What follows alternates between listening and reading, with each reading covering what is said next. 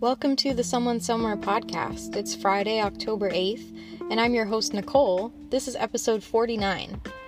This episode is brought to you by hashtag FamTaughtMe, my fertility awareness education initiative. Find all of my fertility awareness information on my website, www.learnbodyliteracy.com, and follow me on Instagram at FamTaughtMe to learn more. I'm available for one on one consultations, and I would love to connect with you. I'm also really excited about my new course, Breaking Up with Birth Control, which is a three month course designed to help you quit birth control and learn fertility awareness. I invite you to check it out on my site where you can find all of my resources.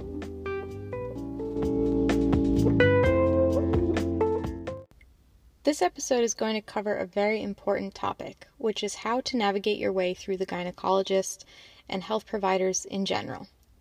Most people go into the experience of visiting a health professional with an open heart and a desire to communicate their issue to the practitioner.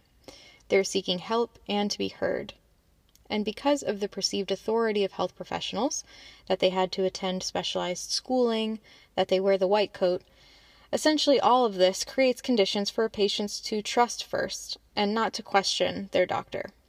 However, in healthcare in general, and in the for profit healthcare system especially, advocating for oneself is immensely important to getting the help that you need and also avoiding unnecessary medications or treatments. There's a long standing bias in medicine that has purposefully excluded women and all people who menstruate from research, and this has trickled down to our modern medical systems and into our interpersonal interactions with health practitioners. I'm often asked by my clients how to talk to the gynecologist. And usually we spend 15 minutes or so making a plan of how to best approach them with a particular need. Sometimes we have to have the conversation that the practitioner may not be the right one for them, or that they are disrespecting your boundaries or violating their oath to do no harm in some way. In this episode, I'll cover a brief history of gynecology and informed consent. Then I'll talk about the typical modern experience of visiting a gynecologist or healthcare professional and how to approach them about a variety of needs that you may have. I'll talk about the problems with medication. Particularly, I'll discuss how different types of birth control may cause problems that weren't fully disclosed to you when you began using the medication or device. And I'll also talk about other kinds of gynecology situations, like pelvic exams, pap smears, and other interventions. Later on in the episode, I'll talk about what we can do to change this system, as well as how to effectively navigate the system as it currently exists. To roll it back to the beginning, gynecology's roots are in violence and exploitation.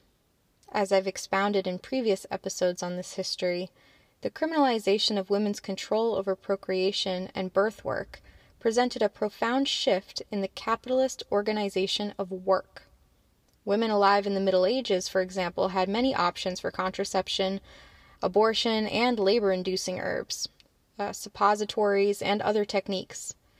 After the witch hunts in Europe and the United States, the marginalization of the midwife began, and this marked the beginning of the transition to gynecologists and obstetricians, a system of quote unquote medicine controlled and enforced by men.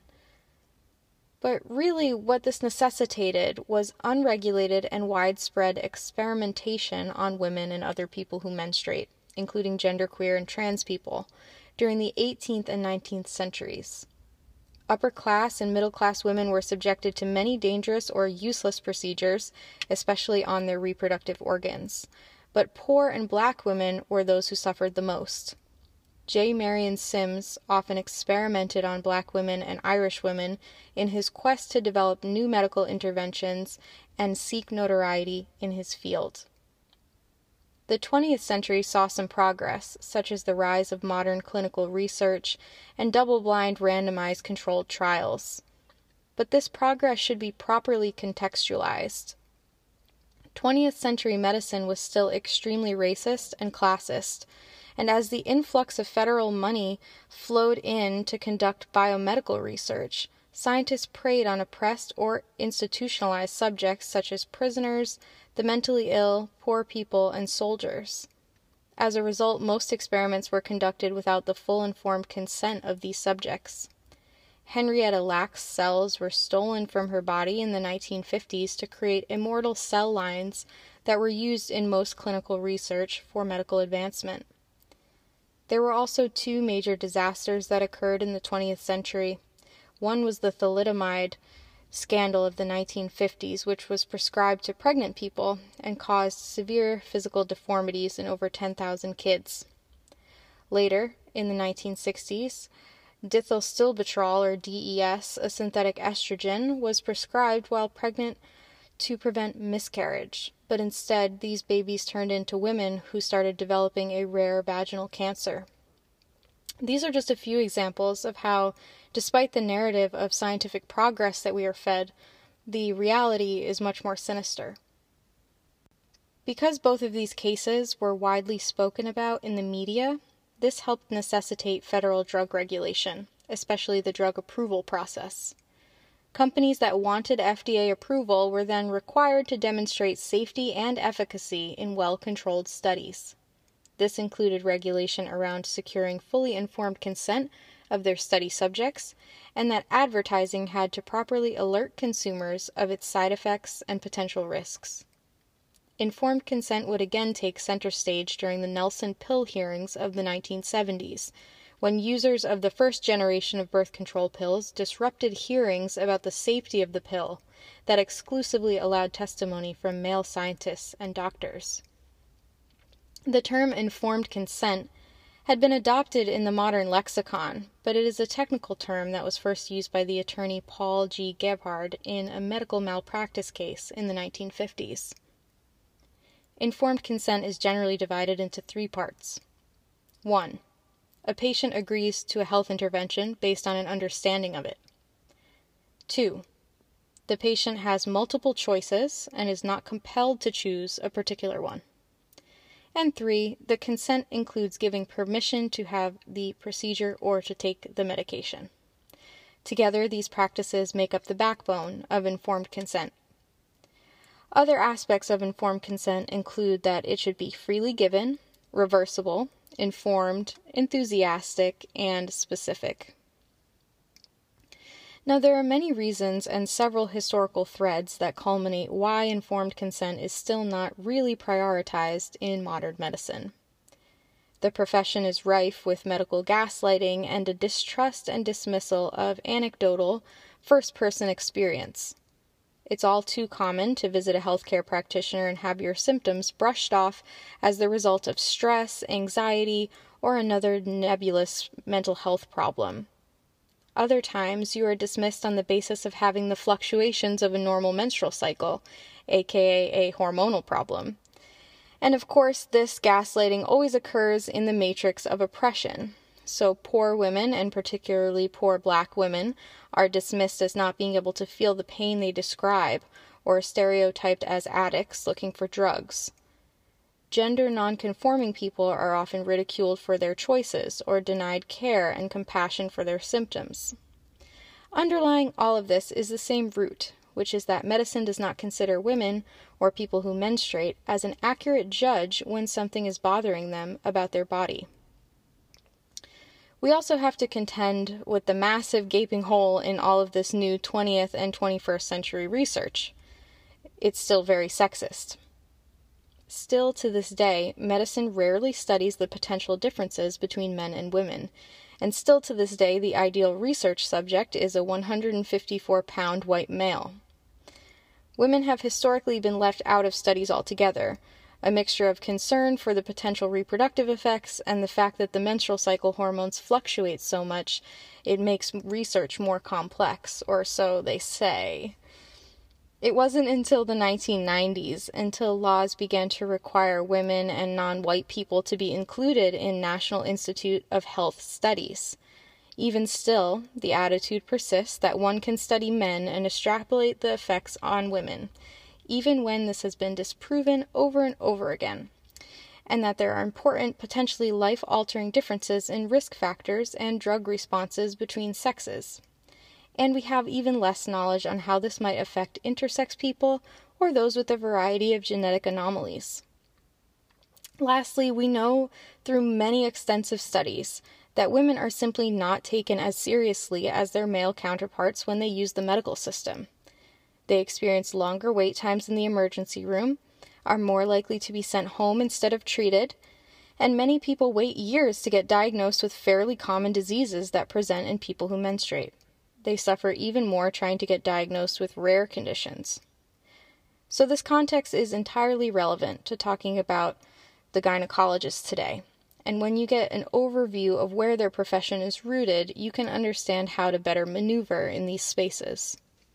Now let's get into the typical experience of going to the gynecologist. The typical experience of visiting the gynecologist is not always comfortable. You are given a paper gown in a cold, pale room, told to remove your clothes, you're weighed and asked about your last menstrual period, and then you wait until you're seen by the doctor, or something to this effect. And when you finally get to see the doctor, you may get maybe 10, 15 minutes of their time, and this is just how medicine works these days. There's usually a short discussion about why you are seeing the doctor, and then a pelvic exam is performed. If medication or treatment is needed, this is when it's discussed and when the informed consent process should take place. A prescription is written and you are sent on your way. Okay, this seems pretty normal, like any other visit to the doctor. But it's about what happens in these short visits in the exam room that makes or breaks the experience of visiting the gynecologist. Even though it seems commonplace, there are a lot of things that can go wrong here. The first is that they just flat out will ignore what you are asking for. That could be testing, that could be inquiring about some symptoms that you have, or maybe you're unhappy with the medication and you want to switch. The first common scenario is that the doctor doesn't agree and doesn't cooperate. They pretty much run the whole meeting and control the narrative instead of having a discussion with you. The second thing that can happen is that there's some form of unethical treatment, such as shaming, coercion, or gaslighting. An example of shaming would be blaming your illness on mental illness or your personal behavior, such as fat shaming, even if it has nothing to do with your visit. An example of coercion would be a doctor recommending a pelvic exam and you declining, so the doctor saying, well, then you can't get access to the medication you need unless you agree. An example of gaslighting would be the doctor saying that there's no possible way that birth control could have any effect on your mental health, even if you yourself know that you are experiencing mental health side effects from using it. The best case scenario with a gynecologist is that they take time to get to know you if you bring notes or questions, they're there to answer them and to fully listen to your needs. And lastly, that they agree to perform any tests or procedures that you feel are necessary. It's very rare, but you will sometimes even find practitioners that will look at your fertility awareness charts and that actually understand fertility awareness charts. That's something that you can try if you're currently charting, and I've noticed that practitioners have a variety of reactions, so it really depends on the doctor but we can hope in the future that we train more gynecologists to actually know this information and respect the dedication that it takes to perform this method and, of course, the valuable things that you can gain from it. I also wanted to introduce this idea of the cascade of interventions. This comes from maternity activism. In particular, doula work talks a lot about what the cascade of interventions is in childbirth. It has to do with using various medications and techniques to induce labor before labor is actually ripe and ready to go. So the same thing happens in gynecology. In gynecology, there's also a cascade of interventions that occur, and this happens in a couple of different ways. And I'm sure there's more ways than just the ones that I've noted through my experience of working with people, but I've definitely noticed that if you go to the gynecologist, you typically get one medication. It's usually birth control. And then when you come back, because either it's time for a six month checkup or you're unhappy with that particular type of birth control, you're either given another type of birth control and you're told that this one's different because it has XYZ difference, or you're told that you need a second medication. For instance, if you're experiencing depression on the pill, well, then let's set you up with an antidepressant and then you'll be taking two pills instead of one. The other really common scenario is when you go to the gynecologist and have a pap smear, which I will get into shortly, and the pap smear comes back with an abnormal reading This creates a cascade of interventions to perform more procedures and tests like cone biopsy, the LEEP LLETZ procedure, which is a procedure to destroy those abnormal cervical cells, or something else. And so, this is another procedure that's basically considered like the next step when you see the abnormal test result. You either get tested again or you have this procedure done. But really, there is a lack of informed consent when you start going down this cascade of following whatever the doctor is suggesting to you to do next. And so I just wanted to make you aware of the cascade of interventions and what that looks like in a modern medical setting. Although it originates in maternity activism, it's also a particularly useful framework for thinking about gynecology and whether or not these medications, like birth control, are actually necessary for you at this point. And speaking of whether or not these medications are actually necessary for you to have the same quality of life, many times people are optimistic about taking medication like the pill because it's often prescribed for reproductive health issues. So they believe that this is just the right thing to do to address their health issue. However, many people try these medications and then realize that they're hitting some sort of roadblock.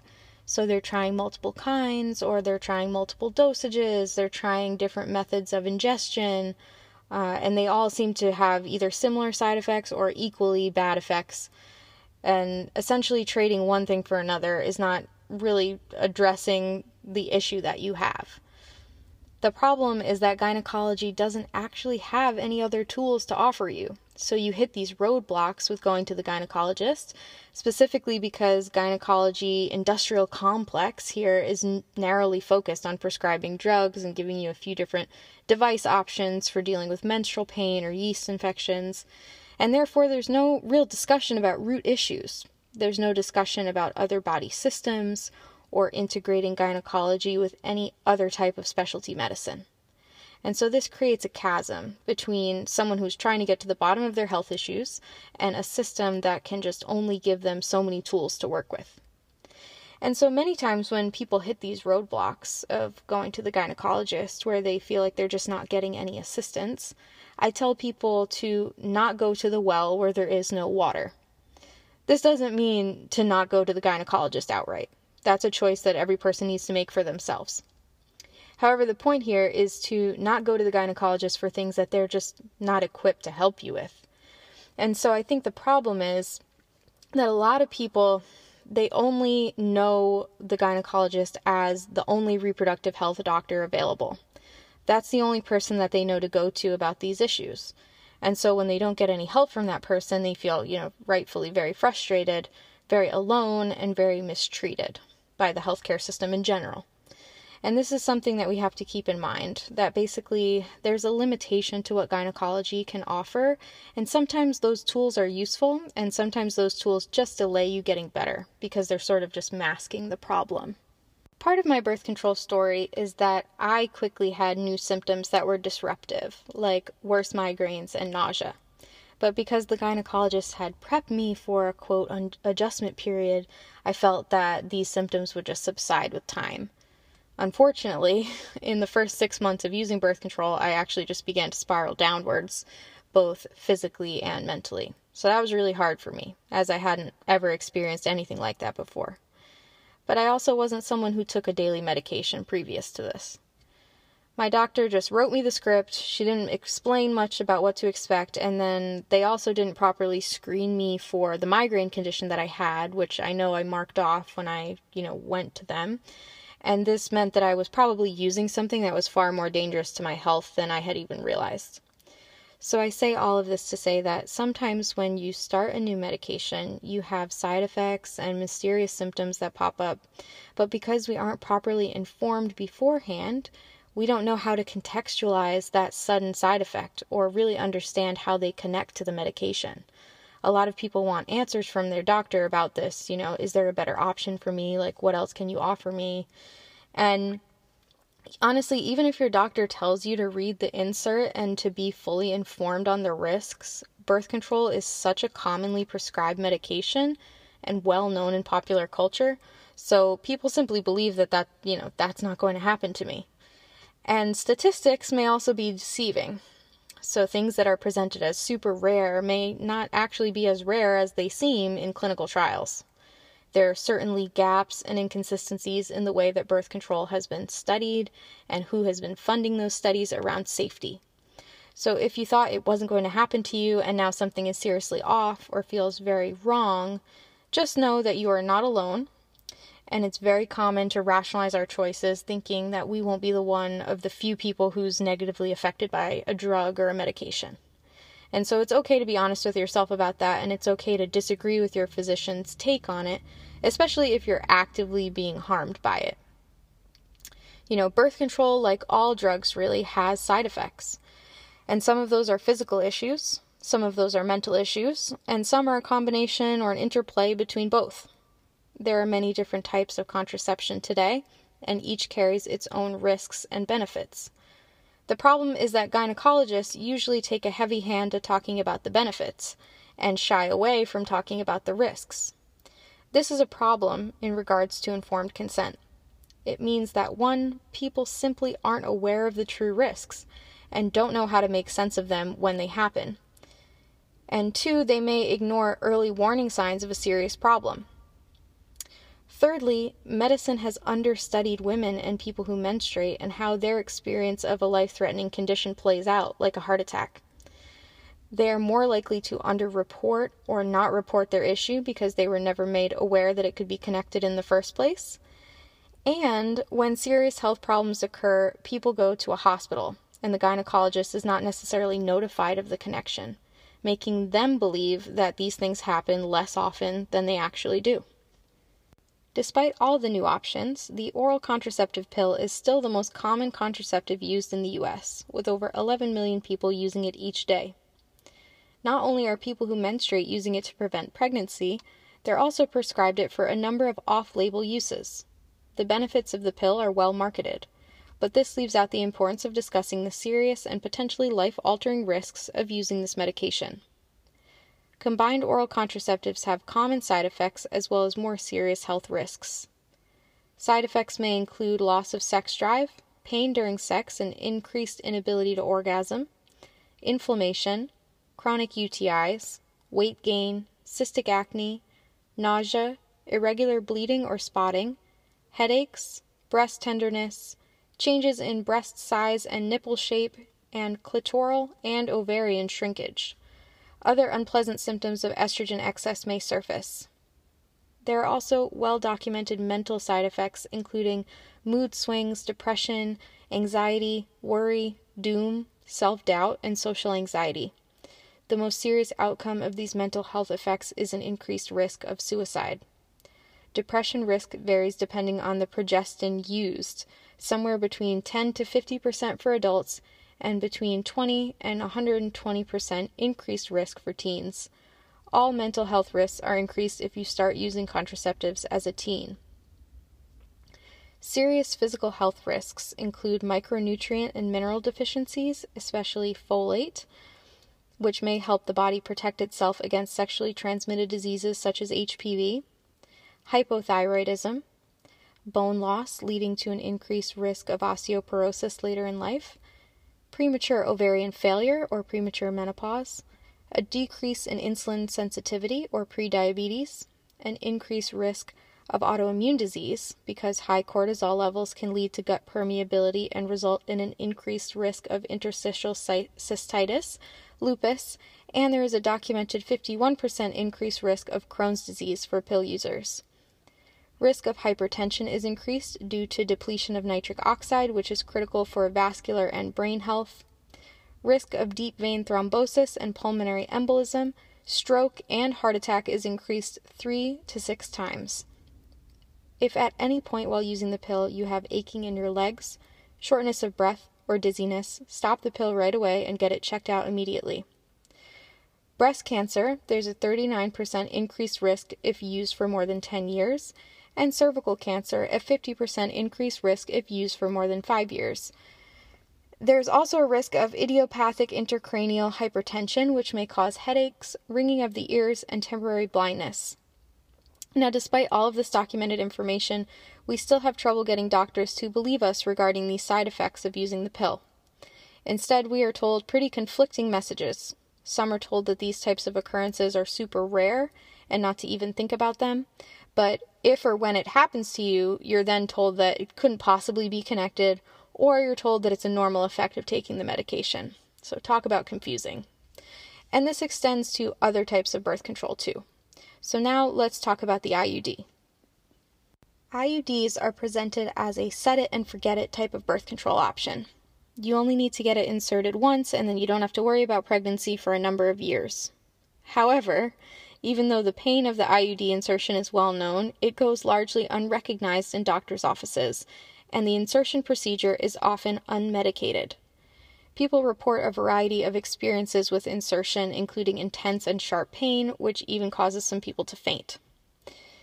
Part of how the IUD works is through chronic inflammation in the cervix and uterus. Inflammation can affect the whole body. So IUDs have side effects that are wide ranging and not limited to the reproductive tract, although this is rarely disclosed.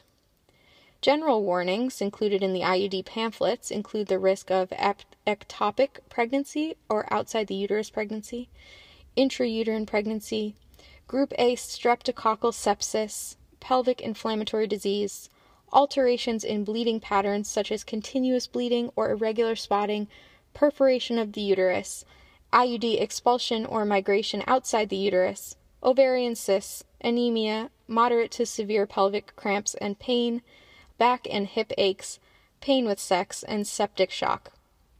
Users may also experience headaches, nervousness, dizziness, anxiety, confusion, depression, mood swings, and erratic moods, including rage, as well as vomiting, bloating, breast tenderness and pain, weight gain, hirsutism, which is a stubble type hair growth, alopecia, which is hair loss, acne, especially around the chin, cheeks, and jaw. The IUD may cause changes to the vaginal flora and increase risk of vaginal sores and foul smelling vaginal discharge. Other issues include decreased libido, gastrointestinal disorders, jaundice, sensitivity to light, numbness or weakness, fever, chills, or other signs of infection, some people develop pseudotumor cerebri or idiopathic intracranial hypertension, which puts pressure on the skull, resulting in migraines and vision loss. And death, though rare, can occur from sepsis, ectopic pregnancy, and infection. Other serious issues have been reported but not yet confirmed through clinical trials, which include arterial thrombotic and venous thromboembolic events, pulmonary emboli, deep vein thrombosis, increased blood pressure, breast cysts, autoimmune disease, cranial pressure, hand eye coordination problems, pseudo seizures, tremors, memory loss, and involuntary muscle movement. After five years of use, your risk of ER, PR positive ductal and lobular breast cancer increases. Although the IUD is marketed as lasting for several years, most people discontinue use out of their own choice, and the most common reason for discontinuation is because of the side effects. If you are experiencing any of the above side effects or you are experiencing seemingly unexplainable or unrelated issues, it may be worth investigating if the IUD is part of the problem. IUD removal is often quicker and less painful than insertion and is sometimes described as a feeling of relief, but nonetheless, unpleasant symptoms may be present, such as cramping and fatigue, and this usually subsides after a few days. Similar to the pill, the effects of the IUD are not always revealed as being connected to other health issues, and this makes the experience more difficult. Similarly, doctors may suggest another kind of IUD, such as the non hormonal copper IUD, as an alternative. However, the main mechanism of action, inflammation, is still the same in both the hormonal and non hormonal IUD options. So, this speaks to the illusion of choice that we often see in gynecology. You know, despite the differences between birth control methods, they all have some level of benefit and some level of risk. These problems also extend to other forms of birth control, such as the depot injection, the birth control implant, and the birth control patch. The most important aspect of this discussion is that your gynecologist believes you and the experience that you have using birth control. If you experience problems with the device or medication, you should not be content to just keep trying different ones without an actual, thoughtful evaluation of which one would work best for you. This is something you can ask your doctor about to screen you for risk factors as well as discuss which method would be most gentle and would work best for you. And so now I want to talk about sacrificing health for the ability to avoid pregnancy or mask symptoms. You know, is it a fair trade off? And also the question of access versus risk. Is there more to the story than just making birth control accessible? In my opinion, no, we shouldn't have to sacrifice one for the other.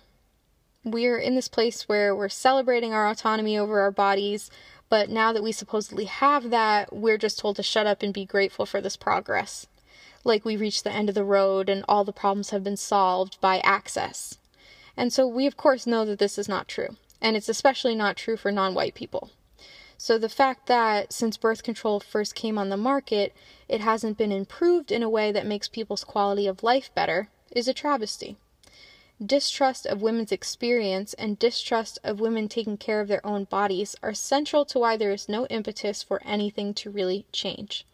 And in addition to this, being pathologized or ignored by healthcare professionals leads people to seek alternative modalities of healing Sometimes, of course, this is legitimate non Western modalities. But this also creates a pipeline for people to be taken advantage of by nefarious or dubious entities. And this leads us to the question of should birth control be over the counter? This seems like a no brainer. You know, more access is better. But we do need to acknowledge that it lowers the bar by giving access without an equal amount of informed consent. So, as long as the pill is able to be marketed and is under the influence of pharmaceutical companies, it's hard to get people fully informed with it as a prescribed drug. So, the onus will fall even further on the individual to then have to seek out that proper information that would give them a balanced view of the benefits and the risks of choosing birth control. I'm going to switch gears here from talking about birth control to talking about other types of interactions that you may have at the gynecologist. The first is a routine pelvic exam. A pelvic exam is commonly referred to as a doctor's visual and physical examination of your reproductive organs. Before July 2014, there was no consensus around the benefits of routine pelvic examinations, though they are commonplace. So in 2014, the American College of Physicians issued a guideline that recommends against performing pelvic examinations to screen for conditions in asymptomatic non pregnant adults. They cite that there is no evidence of benefit, but clear evidence of harm, such as distress and unnecessary treatments and surgeries. In 2018, the American College of Obstetricians and Gynecologists published further guidance that pelvic exams should be performed only for one, symptoms of gynecologic disease, two, screening for cervical dysplasia, or three, management of gynecologic disorders or malignancy using shared decision making with the patient. Many reproductive justice advocates believe that pelvic exams are largely worthless and outdated, and now have solid backing from these reputable health organizations. Pelvic exams can be a tool to oppress and dehumanize women and people with vaginas. If you go to a gynecology appointment, I just want to make clear to you that you never have to have a pelvic examination. You always have the freedom to decline, and you cannot be denied medication or access to treatment because you decline a pelvic exam. Sometimes you might want to go to the gynecologist for a cervical screening, which is called a smear test or a pap smear, which involves some of the same tools and techniques as a pelvic exam. A pap smear is a screening test that is performed by opening the vaginal canal with a speculum and collecting cells at the outer opening of the cervix. The cells are then examined for abnormalities, including HPV. Similar to a pelvic exam, pap smears are always optional and elective, and you can decline to have one at any appointment. Never let a doctor coerce you into getting a screening that you did not explicitly request and enthusiastically agree to. Pap smears require informed consent, and your doctor should be able to clearly explain the benefits and risks of the screening. Screening is a nuanced and personal choice that requires careful decision making. It might seem like, well, what's the problem with the screening test? But there's a few things to keep in mind. First is the fact of how effective these screenings actually are. Cervical screenings have not been proven to reduce all cause mortality from cervical cancer, and a significant amount of people uh, who are tested produce a false positive, which starts the process of overtreatment when they do not actually have precancerous cells nor cancer. The LEEP LLETZ procedure that is used to address the abnormal cells, should your test come back with an abnormal reading, can cause sexual dysfunction and other problems. A few other things are not spoken about when it comes to pap smears. You may experience moderate pain during the procedure, and there are some commonly reported barriers, including a past experience with sexual violence, having PTSD, having had a bad or traumatic experience with the smear test, or a similar exam in the past, having experienced medical abuse, having a condition like vaginismus, having a condition like endometriosis or vulvodynia, having fibromyalgia or another chronic widespread pain condition, struggling with body image issues or an eating disorder, or being physically disabled or learning disabled. So only you can decide whether or not a screening is worth the pain and potential trauma. If you get an abnormal result, you also do not need to rush to treatment, such as a cone biopsy or the LEEP LLETZ procedure.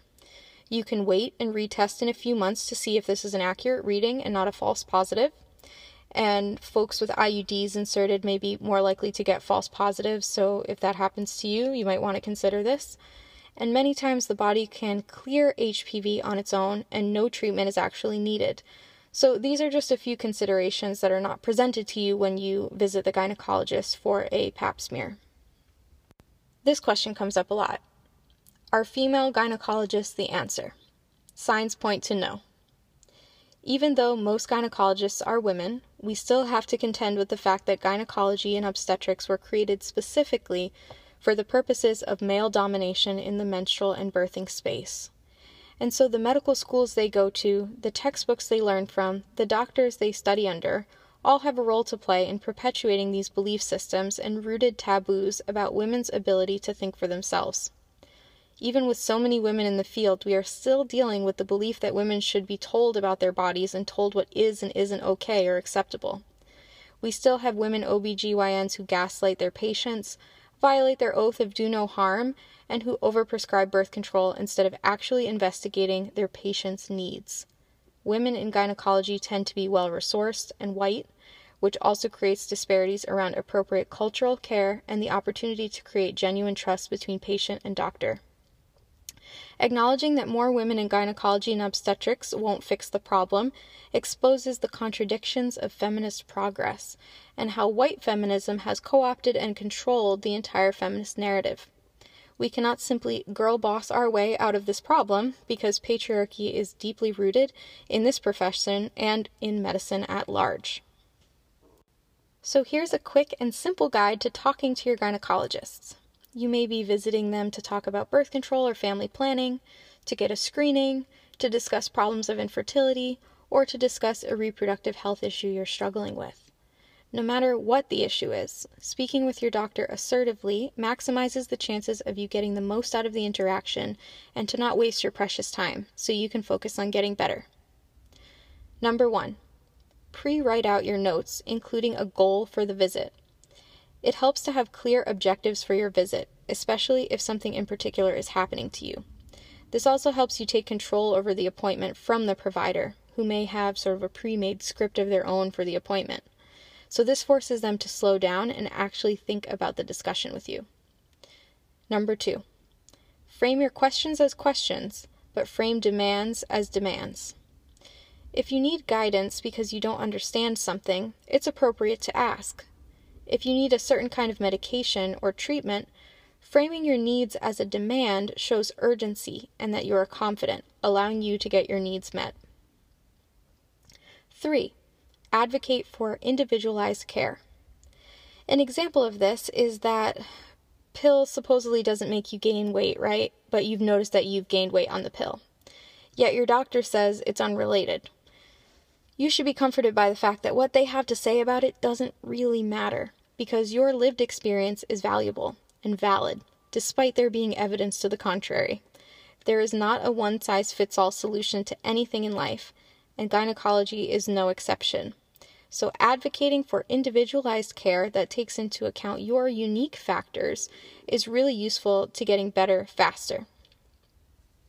Number four, don't go looking for info that they will not provide. This is a tough one Because gynecologists are considered the only resource on reproductive health, it can seem very defeating when your gynecologist doesn't help you figure out the issue and instead suggests, you know, using pharmaceuticals or something. There are things that the doctor is really useful for, but there are other things that they simply are not equipped to provide. Many times, this means that they simply aren't thinking about you as a whole body. They are thinking about you only in terms of their specialization, the reproductive system. And so they tend to have trouble contextualizing the reproductive system in the whole body. So you need to be able to discern when the gynecologist is a helpful resource and when they can do absolutely nothing for you. Number five, remember you can always say no. You can always leave. You can always bring a friend, a doula, or an advocate. This one is the most important one on this list. No is a complete sentence. You only have to visit the gynecologist out of your own choice and free will to do so. If you feel uncomfortable in an appointment, you never have to stay there to appease other people around you. You never have to agree to medication or procedures in exchange for the treatment that you're seeking. And you always have the option to walk out. And number six, lastly, I just want to make you aware that your doctor works for you, not the other way around. You can fire your doctor if you are being dismissed. Full stop. You have a right to compassionate care that actually helps you get better, and if your practitioner is getting in the way of that, it's time to move on. So I hope all of these tips can help you navigate your way through a gynecology appointment as well as the healthcare system as a whole. Now, it shouldn't be our personal responsibility to get through a healthcare appointment without being harmed. The onus should actually be on these institutions to change, or even be abolished if that's what's necessary for things to change. So, on a larger scale, I always ask myself, what can change? So, here is a short list. Doctors should ask for your consent before touching you or performing an exam. Doctors should be fully trained in dealing with victims of sexual violence and abuse. Proper training could address the lack of compassionate bedside manner, which could stop the continuation of harm from perpetuating in medical settings and this change would also encourage people to want to use the healthcare system instead of avoiding it due to trauma, which is a huge under-discussed problem. We also need widespread education about the endocrine system and how hormones affect the body. This needs to come from inside doctors' offices, but also from a general sex education.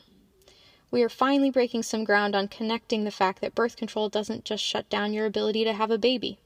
It's messing with the entire endocrine system, and just because we have newer versions of birth control with lower dosages than the first generations does not necessarily mean that they are safer. In fact, third and fourth generation pills are some of the most dangerous. Patients who are informed before they go to the doctor are more likely to take a critical approach to being prescribed medication and are more likely to ask questions before taking something new. Something else we could do is be properly screened and tested before taking medication to reduce serious adverse events. For example, people with some inherited blood clotting disorders that use oral contraceptives may be at an increased risk of ischemic stroke. Though not yet recommended, in the future, it may be advisable to screen patients for the genetic variants factor V Leiden and MTHFR before prescribing the birth control pill. A recent analysis out of the Netherlands showed that women who carried the factor V Leiden variant were 80% more likely to have an ischemic stroke than women without the variant. And women who carried the MTHFR genotype were 50% more likely to have had arterial thrombosis. So, if confirmed, these findings could imply that carriers of factor V Leiden and MTHFR genotypes should not get oral contraceptives, said researchers. Genotyping is relatively inexpensive, easy to perform, and could be a part of preventative care. So, those who can't use hormonal birth control should be properly counseled on how to use non hormonal options like condoms and fertility awareness. So, this is just a really easy way to prevent people from having very serious blood clots is to just screen them before they actually take the medication. So that's just not being done, and uh, more and more information outside the US is starting to mount that uh, it may be useful to do so. And the last sort of thing that I think can really change is that midwifery and full spectrum doulas could be more legitimized as alternatives to gynecology and obstetrics. And when appropriate, they could be more integrated into our healthcare system. So, midwives can and do provide a variety of health services that mirror gynecology, such as pelvic exams, pap smears, STD testing, and menstrual extraction. A competent midwife can replace the need to visit the gynecologist for a regular checkup. And doulas can provide a variety of different types of counseling about the best choices for your particular healthcare needs. And they also can be useful advocates inside gynecology offices and other health clinics. Now, I'd be remiss if I didn't discuss how charting can help you navigate gynecology and healthcare. One of the problems with the modern state of gynecology and obstetrics is that we are largely outsourcing our decision making. We are reliant upon the doctor's test to show us what's going on with our hormones, and we don't know when we ovulate. We don't have a way to read our hormones and see how they're doing generally. So, all of this leaves us without much to make sense of our own bodies. And that is why we have to spend time engaging in a healthcare system that doesn't necessarily even want to help us. Charting with fertility awareness is amazing for many reasons, but one of the top reasons I recommend that everyone get educated on what it is is because it allows for more autonomous control over our decision making. So, with an understanding of fertility awareness, you can actually read your hormonal profile over the course of several cycles, which gives you very stable data on how estrogen and progesterone are doing. And it can also enlighten you to how other chronic health conditions interact with your hormonal or other potential triggers. It's a specific bioprofile that's unique to you. And this data is extremely useful for you because you can then make decisions outside the healthcare system that improve your health and it also helps you make decisions with your doctor as they can use the information to provide you with the most appropriate treatment or medication. A compassionate provider will take time to look at the charts with you and actually treat the charts as important data to consider. So if your doctor laughs at you or refuses to look at the information that you're showing them, that says a lot about who they are as a practitioner. Informed consent is something that we are really going to have to reconcile with in the future of reproductive justice. Liberal white feminism has been particularly focused on access, but it's missing other key components, and one of those is the concept of informed consent. We also need to acknowledge that sometimes reproductive health procedures do cause harm, or the experience is harmful in some way. We can't just slap some pink on it and call it awesome when many people don't have that experience at the gynecologist. They don't have that experience using birth control, or they don't have that experience having an abortion. So we shouldn't be afraid to talk about the downsides for fear that people who are misogynist and who want to control us want to use that information as support for their argument. But that's essentially what has happened with birth control. You know, years ago when I started this work, it was extremely taboo to talk about the downsides of birth control. And, you know, now things have opened up a bit more, in part due to the activism of people who have been through the downsides and who are now speaking out about it and, you know, demanding accountability from the producers of these medications or devices, and also accountability from the doctor's offices who prescribe them as being truly safe.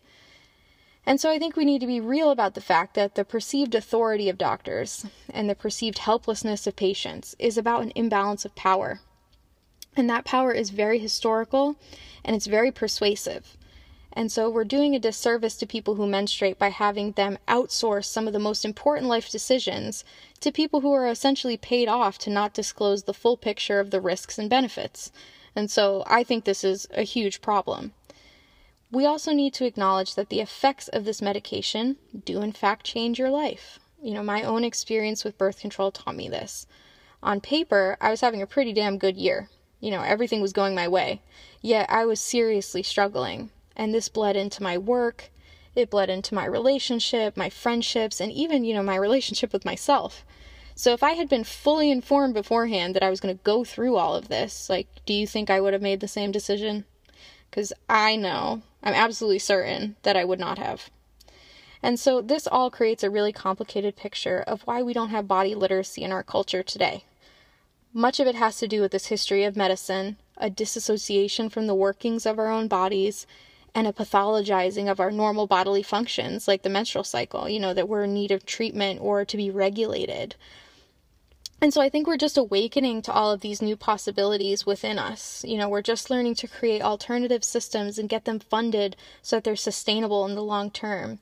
And so we're, we're still very far away from unpacking all the different interlocking issues surrounding this topic of consent and the gynecologist and how to best serve patients who've dealt with medical gaslighting, medical racism, medical coercion, medical rape, and other despicable medical interactions.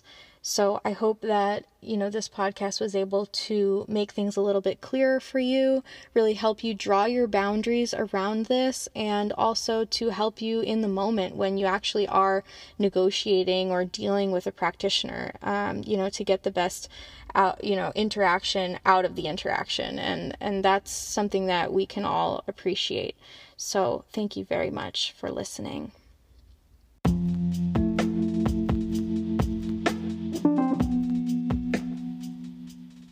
Thanks for listening. If you liked this episode, please share it with someone. You can find my show on Apple Podcasts, Spotify, and YouTube.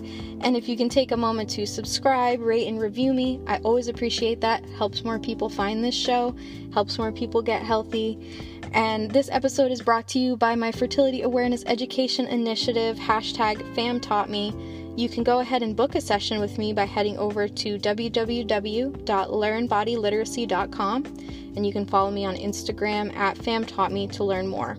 And don't forget to check out my new course, Breaking Up with Birth Control. Your support is always appreciated.